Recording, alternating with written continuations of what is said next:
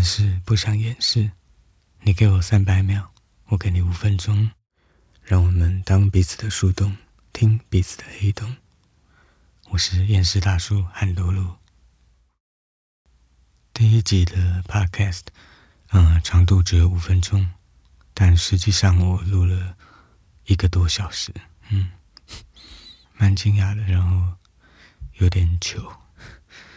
嗯，虽然没有人知道，在录制之前，当然都想好了要说什么，然后心里面大概有个底。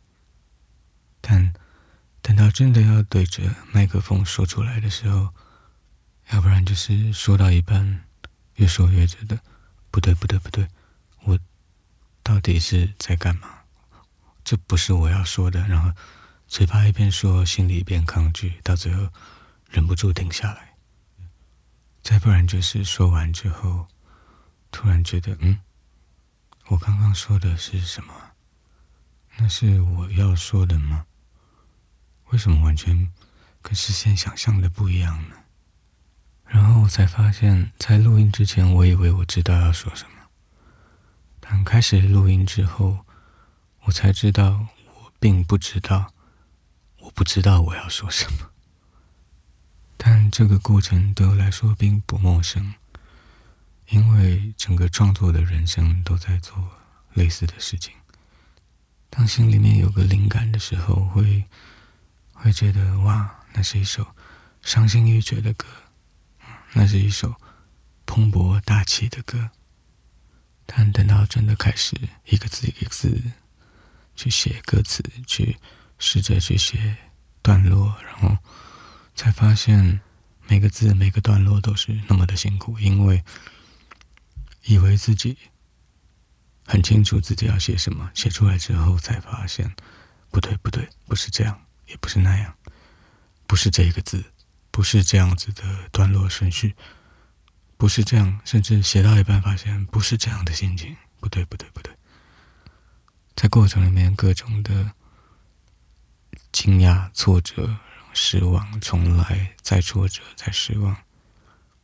而且更麻烦的是，我觉得创作人有一种诅咒，就是别人想方设法要忘掉的痛、难过，我们是想方设法的把它从心里挖出来，然后想方设法让它怎么样更痛、更难受。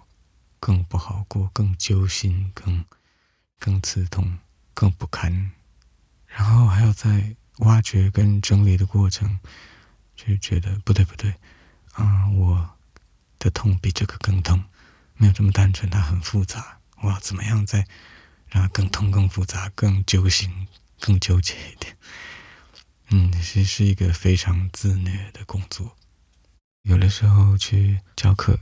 去讲座分享经验，事先在整理内容的时候，也会发现，我以为我很知道的一些理论跟技巧，即使是我每天都在做的事情，真的要写出来讲给别人听，才会发现，其实我并没有办法很具体的说出来、表现出来、解释。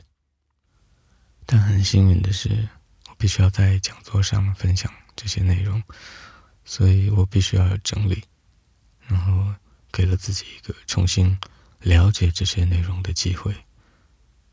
创作也是一样，虽然它是一种自虐的诅咒，但它但它迫使我必须要去重新检视自己的人生里面经历过的一些很重大的情绪的转变，或者是很难解的心结。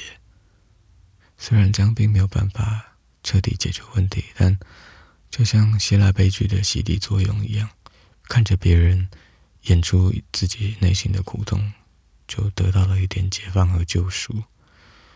也像是跟心理医生在聊这些事情，然后甚至是不是透过催眠，把潜意识里面自己都不知道的纠结、卡住的地方找到，说出来。